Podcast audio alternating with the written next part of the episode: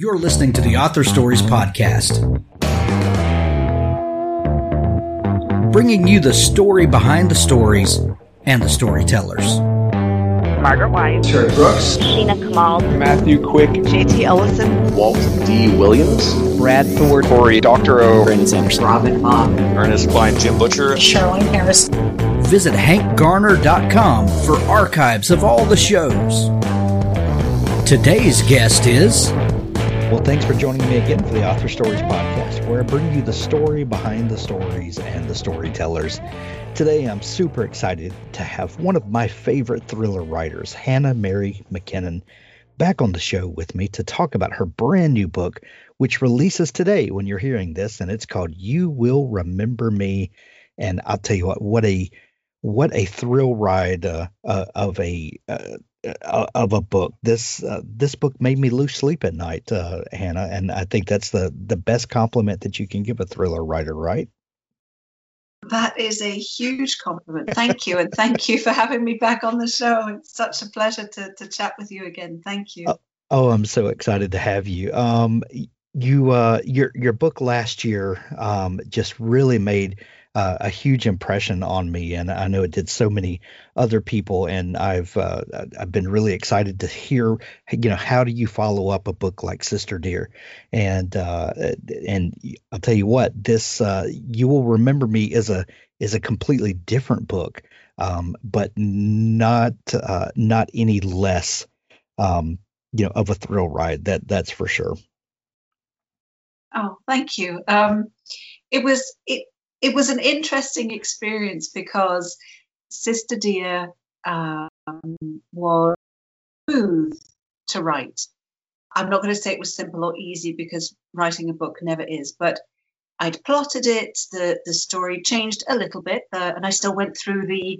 I love this manuscript. is the best thing I've ever written and I hate this manuscript. I'm going to set it all on fire. Um, that's generally I have this love-hate relationship. You know, when I'm finishing one one manuscript and I'm already cheating on that manuscript and thinking about the next one, and it's going to be the the great the greatest thing ever. And then after a while, I hate it. Um, but all things being equal, Sister Dear was relatively smooth to write, and so when I was writing You Will Remember Me, I'd, I'd, followed the same methodology. I'd plotted it out, I'd thought about the characters.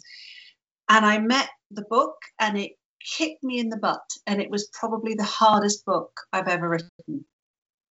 Wow.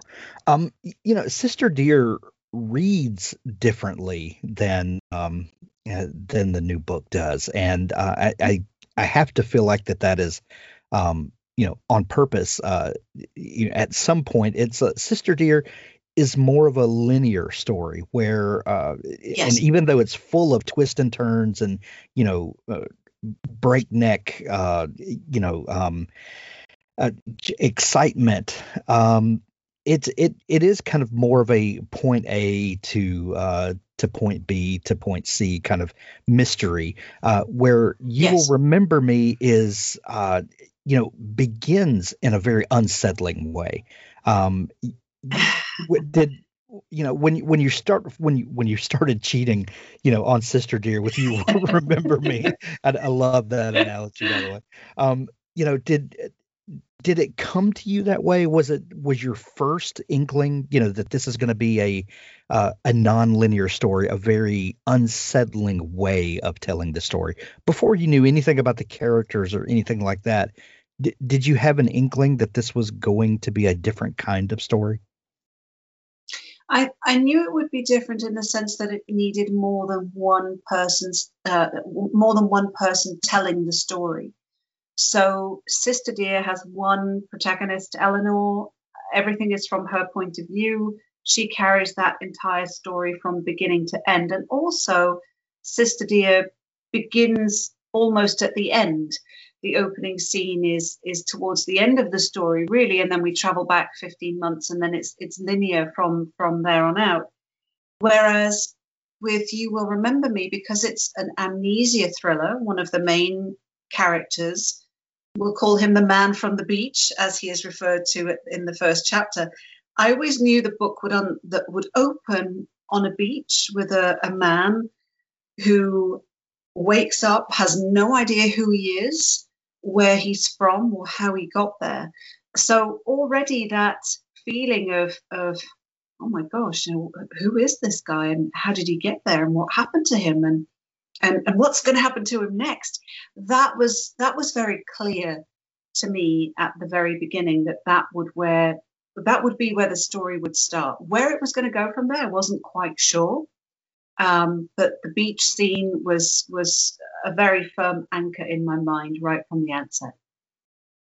Had um, Hannah, when you started conceptualizing the story, um, were there other stories that that um, that you were thinking of? You know, I would like to tell a story that does this in a in a way that this uh, other author has done. Or, you know, were were there any moments of inspiration, or was this just, you know, let me think of the most diabolical way I can tell a story?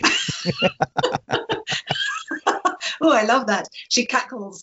Um, yes, I, I, I mean, I'm always inspired and influenced by other authors. That's that's for certain. I mean, when you have an amnesia thriller, there are certain ways of handling that. So I looked at Ruth Ware's In a Dark, Dark Wood.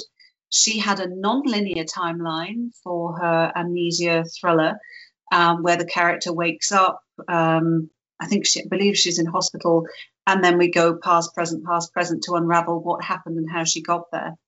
Um, and I didn't want a, a non-linear timeline. I wanted mine to be to be yes, there are the stuff that's gone on in the past, and I didn't want it to be one character. I needed it to be more than than one. Um, so I also looked at S.J. Watson's. Um, oh gosh, I'm gonna. I don't want to mix up the title. While you were sleeping, um, another amnesia thriller, where the protagonist reads her diary every day to find out what has happened to her and what is actually going on in her life. But I didn't want to use a diary either because you don't want to copy authors either, either, do you? You don't want to write a book and then have one say, have someone say, "Oh, that's like Ruth Ware's," or "It's like S.J. Watson's." So mm-hmm. it was very clear that it would be dark and diabolical because that's that's kind of what I write. Um, but I hadn't up to that point, I don't think that I'd really considered writing an amnesia thriller because there there are many of them. I think the different the challenge with mine was that the point of view character who has amnesia is a point of view character. He's not being and he and he doesn't have any set in the past. So to me, that made it quite unique to actually discover who this person is. The reader discovers who this person is along with the character, which was very challenging to write. That's for sure. Sure. Um, before we dig more into the book, Hannah, let, let's take a sidebar for just a moment um, because I don't know if you've noticed or not, um, but the, the last year to 14 months have, have been kind of weird for, for most of the world. um, I don't yes. I don't know if you've noticed yes, or not. Um, but you know, it's uh, I, and I've loved asking authors about um, what their experience over the last year has been like because uh, for the most part um, most writers we we work at home um, or you know in a in a in an office by ourselves mostly. And uh, you know the the the great majority of the work that we do is done alone. And and then you know toward the end of the process then it, it goes to editors and then you know there's some back and forth there and there's uh you know then the rest of the marketing team comes in and you know there's a lot of collaboration that happens on the on the very back end uh, you know just before it goes out to the rest of the world. But the vast majority of the work is done alone in in isolation uh, for the for the yes. most part. Um but a weird thing has happened. Um you know it has affected uh people differently and people that normally spend most of their time alone anyway um, have been uh, you know affected um, there's something about being told um, that you can't do anything that you've got to stay home and and all yes. that and then of course you know you know people have had kids at home and homeschooling and all of, all of that um, all of that to ask um, how has this last year affected you and have you noticed any difference in your creative process over this time? It it was I think it came in, in almost in, in three acts. Um, so when COVID initially hit, I'm in, in Canada, close to Toronto, we could see, it was almost as if we could see into the future by looking to Europe and seeing what was happening there. And we knew it was coming um, and that it was it was going to be horrible. And I freaked out. I'd say probably for oh, probably a good three three to four weeks. Um, I, I, it was very challenging. I just handed in "You Will Remember Me," um, so that was kind of off my plate. But structural edits, are the big ticket items, the big edits were were going to be coming, and I couldn't stop watching the news. I mean, obsessively watching the news and and looking online. And my husband, who's always the voice of reason in my house, our house, don't tell him I said that he is. Um, he said, why don't you just stop watching the news? And I thought that was the most ridiculous thing. How could I possibly stop watching the news?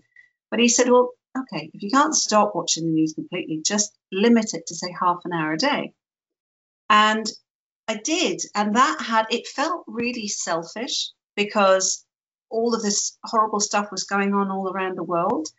But it, it was stuff that I couldn't as Rob said, he said the one thing we can influence, the one thing we can make sure is okay is our unit of five.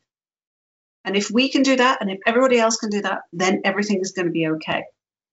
So I did stop watching the news and I actually jumped headfirst into a project called First Chapter Fun because there were about 14 of us on a on a Facebook Messenger chat. This was on March 16th last year, 2020 freaking out about we've got books coming out, all of our book events are being cancelled. How is this going to work? We're going to end up in lockdown and just basically collectively freaking out.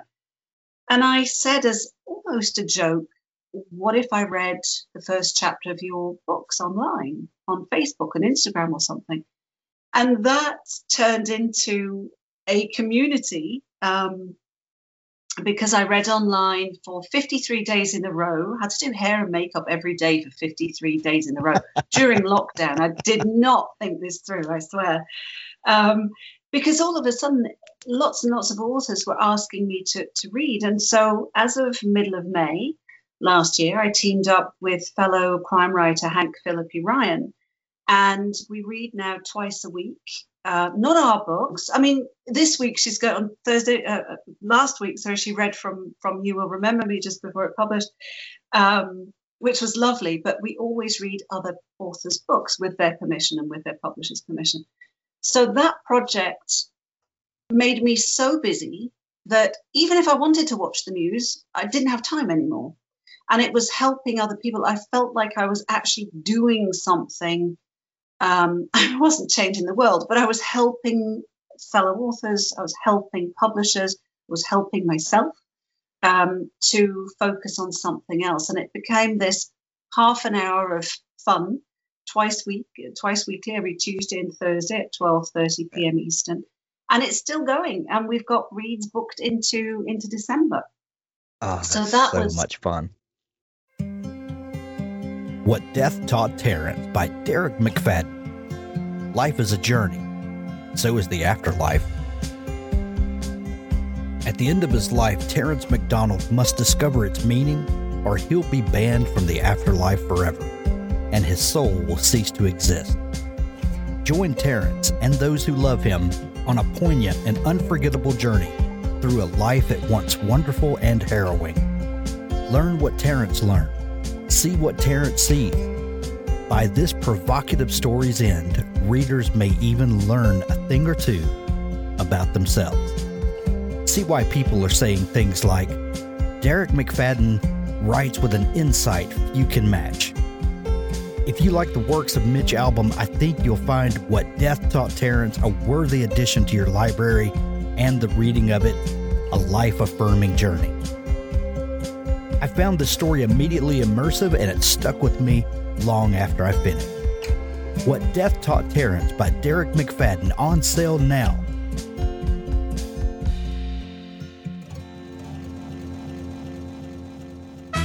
Authors, I have a fantastic new service to tell you about. It's called PubSite.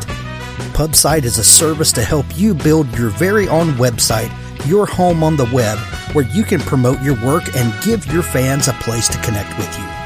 Pubsite is a website platform that allows every author, regardless of budget, to have a great looking professional website developed by the book marketing professionals at FSB Associates. Pubsite is the new easy to use DIY website builder developed specifically for books and authors.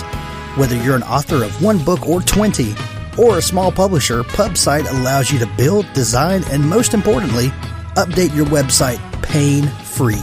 No need to be dependent on a designer or webmaster to make a small but costly change to your website. Save the money and do it yourself. Pubsite is the best platform for authors because it's a book centric platform. Pubsite was built just for authors and small publishers. Every design, feature, and layout is book centric. They have customized designs for you to use. It's easy to build. No coding or HTML is necessary to create a stunning, professional looking website with all the features you want. Get a custom domain name, yourname.com. It's simple to update. You can add all of your books, add a blog and a book tour, sell from any retailer, manage your email list and social media, and even do e commerce. Build your website with a 14 day free trial, then pay just $19.99 per month, which includes hosting.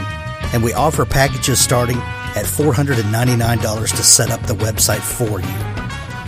Pub-site.com, the place to help authors find their home on the web. It was amazing, and it still is amazing. And Hank has been instrumental in in developing the whole concept. And we have a Facebook um, group. We're on Instagram, and we just do these reads twice a week. So that was that was great. Then, um, so things were, were looking up, and then my mum um, uh, got ill, not COVID. She she was already not very well. Ended up in hospital and passed in July, and that was probably my lowest point because I couldn't go to Switzerland to see her. So I couldn't go and say goodbye. I had to say goodbye from thousands of miles away. Um, and I haven't been able to go over yet to, to be with my dad and my sister to, to support him. Um, so that was that was horrible. Um, I, I, I can't describe it any other way. It was absolutely devastating. And so I found found myself with with first chapter fun, with you will remember me edited and done. My mum had passed, and I needed I needed something to to distract myself again, something more than first chapter fun. And so I wrote another book, as you do. Um, I mean, it was planned anyway. Um, my publisher, HarperCollins, had acquired the book already based on well, actually, it was it was a two book deal. It was the second of a of a, my latest two book deals, um, and I put together a proposal. I wrote, started writing the first chapter in August uh, 2020, and handed it in in January. Um, so it was really fast. It's the fastest I've ever written a book. It was the smoothest out of all of them. It's probably my darkest, but also my funniest which was exactly what I needed. I, I, could deal with the dark stuff, but I needed to lighten it with some humor because because of everything that was going on, both in the world and, and in my personal life. So um, that's a very long answer to to a, a, very simple question, but it's it's been a roller coaster. no, not not at all. Um, that it has been a roller coaster, and the the writing of this book is uh, happened so quickly, but also the publishing um, that's almost unheard of in today's publishing landscape. Well, the the one I handed in in January will publish next year. Gotcha. So it's not gotcha. that, that, yeah, that wasn't. You will remember me. That one. That one I wrote. Um, I, I handed it in just before COVID hit. Actually, uh, the first the first draft.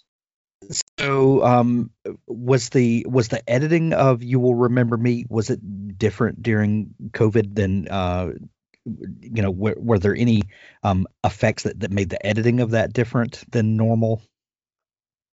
I don't think so. Um, I think it was just a very, very complicated book to write.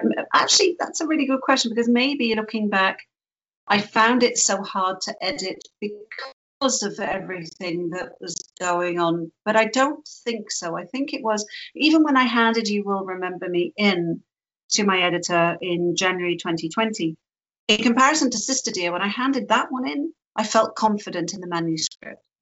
When I handed in You Will Remember Me, I didn't. I said to her, I remember saying to Emily, listen, I, I know I know there's stuff wrong with it, but I'm so sick of seeing the book and I'm I, I can't figure out what what's not working. I know that there's stuff that isn't working, but can you please help me? And and she did, and she was absolutely fantastic. But I think you will remember me was hard to write.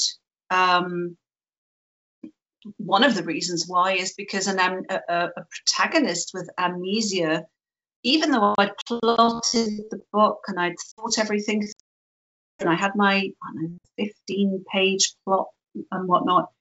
When I started writing the chapters for The Man at the Beach, I suddenly realized, although I knew all of his backstory and history that I'd created for this character, everything that had happened to him up to the point where the story starts, couldn't tell him anything. He wasn't allowed to know because he had amnesia. so I hadn't thought about that because you know you're writing a story and you might refer to something, or the character will refer to something in the past, something they remember, something they did, something that reminds them of a situation they're in now, or whatever it is. And I couldn't do any of that. And I also didn't want to have the other two characters make him a cup of tea or endless cups of tea and sit him down and tell him about all of his history because that would be really boring. So it was that was a challenge. And then there are elements of um, opioid abuse in there, and that's not something I'm particularly familiar with or familiar with at all. So that was really challenging to do research on that. And I have a, a great friend, uh, A.F. Brady, Alex Brady, who's a psychologist, and she treats people with addiction. There's one scene in particular um, where one character meets a drug dealer to get a supply of, of benzos. And Alex wrote to me and she said, Oh, you're so sweet. You've never met a drug dealer, have you? Because he was very polite. and she said, That's not how it works. They don't show up on time and give you what you've asked for. They'll do stuff to mess with you. You know, that's they're, they're not you know, they're not necessarily very polite. Probably shouldn't generalize, but but it was it was a very a very funny conversation because I felt really out of my element, which as an author is also what you want to do. You want to you want to be challenged. I certainly want to be challenged and write something um, that I've never written about before and that I have to research and, and then get wrong and have other people pre-publication um, laugh at me and say, no, no, no, sweetheart, let me sit you down and tell you how it really works. Well, that that brings about a um an interesting um conundrum for the for the writer when you're dealing with a thing like amnesia and um it's it, it's hard to build in um likability uh, for a character that that not only do we as the reader not know anything about, but the character himself doesn't know anything about.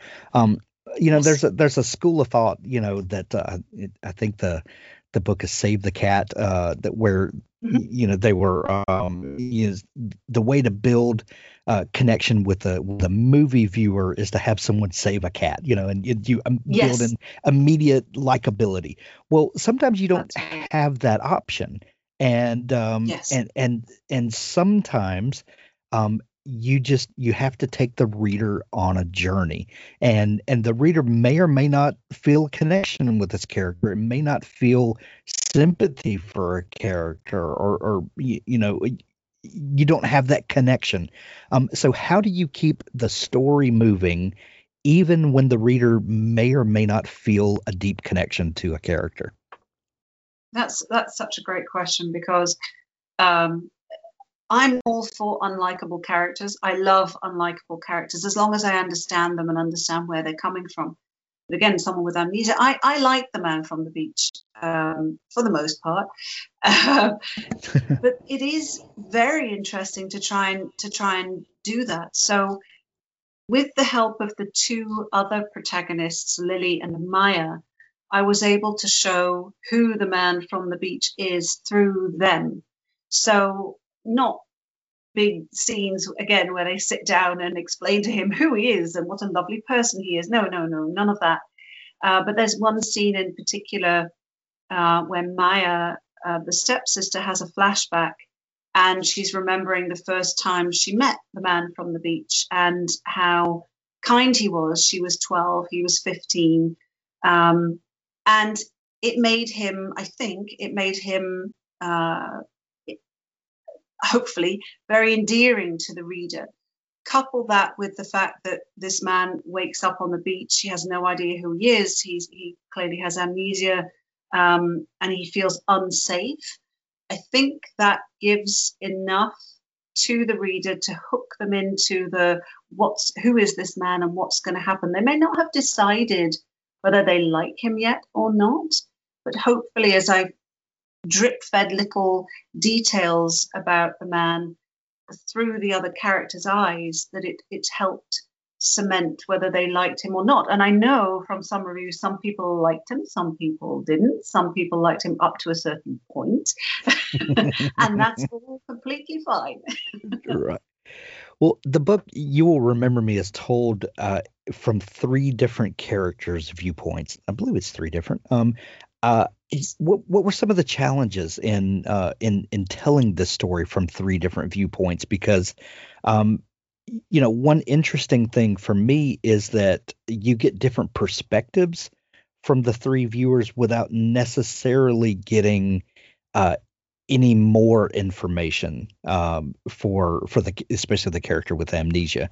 Um, you, you really deftly uh, let us view things from different angles um, but still just tease out the information.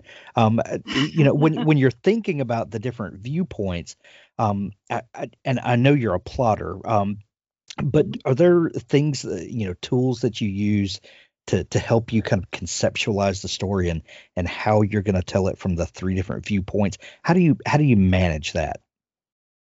Yes, there are. Um, one of the things I do is interview my characters. And that sounds really funny, but I have a three page questionnaire where there are different things. I mean, the typical things what do they look like and how old are they and what's their job, that kind of thing. But then also uh, ask them about their parents. Who were their parents? Do they are they still around? Do they get along with them?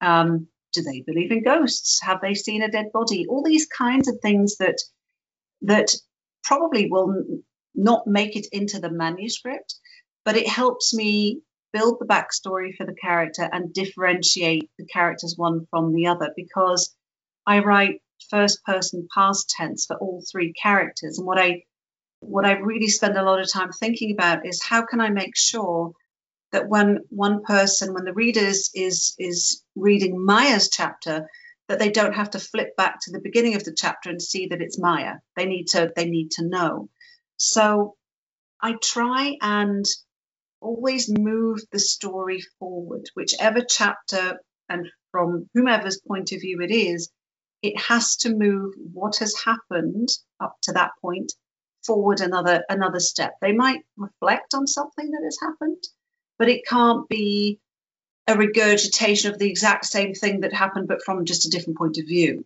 So it always has to move the story forward. But my I, my editor told me that, and I will never forget that. I had a in the neighbors. I had this lovely scene between one of the protagonists and his grandfather, and it was lovely. And she said, "Yeah, yeah, it's lovely, but it doesn't do anything, so it's got to go." and that stuck with me. I saved it. I copied and pasted it into a different document and saved it just in case I ever want to go read it again. So I got I got the last word. Um, no pun intended. But um, yes, I mean, I when I plot, um, as well as thinking about the characters a lot, you know, who they are and where they've come from and what has brought them to the point where the story starts. When I plot, I'll also plot each chapter, but for each person, what's happening to Maya, what's happening to Lily, and how does the man from the beach react, type thing. That kind of that kind of process. So I'm not just looking at one character and their journey, but all three at the same time, making sure that they all converge. I, I know you spend a lot of time in the pre-writing phase and and working Mhm. out uh, problems and and that sort of thing. Um, but in the drafting, do you ever get caught up in the story and your characters diverge uh, from from where you have laid out and planned for them? It depends on the book. So um, in Sister Dear, not very much, I have to say. That one, I flipped one thing at the end, and that that made it far more Machiavellian, which I was, which I'm, I'm, I'm there for that. That was no problem. Um, bring it on. Um, and you will remember me. I think it was the the last third of the story that changed probably the well. There were smaller details that made things shift a little bit. And when I originally plotted it and sent the plot to my editor, I had three endings in mind. And I said, you know, the, I think this one's great, but I also have these other options if you, depending on what you think, you know, how, how dark will you let me go in this book? And she said, as dark as you want. And so I did, um, which is, which is brilliant. I mean, I thought that was, that was fantastic that they gave me such creative license to, to bring another dark ending to the masses, I suppose. Um, so it really depends. I mean, in in the neighbors, that was exactly as you mentioned. The characters, I had them say turning right, and they said, "Nope, we're all going left, and you're either coming with us or you can stay where you are, but we're going that way." And they were right. It was it was far better. I mean, they, it's my subconscious, I know that, but it was a far better ending than the one I had originally planned. So, although I plot heavily, I'm always, always, always, um, pretty much with everything in my life, open to change. Do after writing this book, um, are there were there or, and and this is a question really for for any book that you write, but um, do you ever get to the end of a book and think, oh, okay, well I've done that, I'll never do that again, or um, you know, are you uh, ever surprised at how well um, a plot takes form and and and think, oh, that this is something that I would like to experience again with different characters? Both. So, after handing in copy edits, final edits, finished, finished, finished, um, final product with You Will Remember Me, I made myself a promise that I would never write a point of view character with amnesia again. I, I decided I decided it's author achievement unlocked and and I don't need to I don't need to do it again because it was it was really hard. Now, knowing me, I'll probably do it again at some point because because I'm a glutton for punishment.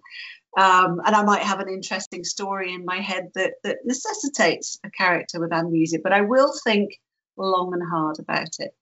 In comparison, the book for 2022, um, that one, I think it was an outlier. I mean, the, the plot came really smoothly. It's one point of view character, which which probably helps. Um, but it was really smooth to write. And I said to my husband at one point, "This is going so well. I'm waiting for the other shoe to drop because this isn't normal. This is not. This is not. Normally, he would say to me, I'd go to him, I'd say, I hate this book. I hate it. And I hadn't said that. And he said, What's what's what's going on? What's going on with this book? Are you, you is it challenging again, or what's going on? I said, No, it's it's. And I whispered, Easy, because um, you never want to say it's easy, because I know that's going to come back and bite me in the behind. So that I would love to have that experience with every book moving forward that I write. But it was so odd because I plotted it in exactly the same way as I did You Will Remember Me and Sister Dear. So I think it was just maybe it was the story, maybe it was the fact that I just needed to um, go with that world because I needed to be there rather than focusing on what was going on in my life uh, at the, the second half of last year. I'm, I'm, not. I'd like to think it's because I I've now written six books and I'm an expert, but I know that's not true. well, you you are uh, an expert to us. Uh, you will remember Ah, me. well. Not him and You Will Remember Me is available everywhere today. When you're hearing this, you can grab it in Kindle edition, or if you want to hold the paper in your hand, you can grab the paperback or uh, the audiobook. It's available everywhere in audiobook as well. We're going to put links to it in the show notes of this episode. Um, Hannah, if people are just discovering you and want to dig into all the amazing stuff that you do, where can they connect with you online? They can find me on hannahmarymckinnon.com. Uh, Instagram and Facebook, I'm Hannah Mary McKinnon. And on Twitter, I'm Hannah M. McKinnon because the Mary was too long. Love it. We'll put links to all those places in the show notes as well. Um, you will remember me uh, a must have for your reading uh, to be read pile this summer. Go grab it to, uh, today. Hannah, thank you so much for taking time to come back on the show. Thank you. It's been an absolute pleasure as always. Same, same again next year. Absolutely. Same again next year. Thank And- you. Authors, if you're looking for a partner to help ensure that your book is the best it can possibly be, look no further than Pikko's House. Crystal and her staff make a conscious effort to be critical yet courteous. They also strive to make the business side of things run smoothly so that you can rest easy knowing that your manuscript is in capable hands. Whether you need beta reading, developmental editing, a manuscript critique, line editing, copy editing, or proofreading, Pikko's House is the one stop shop for you. Check them out today at pikkoshouse.com to get started.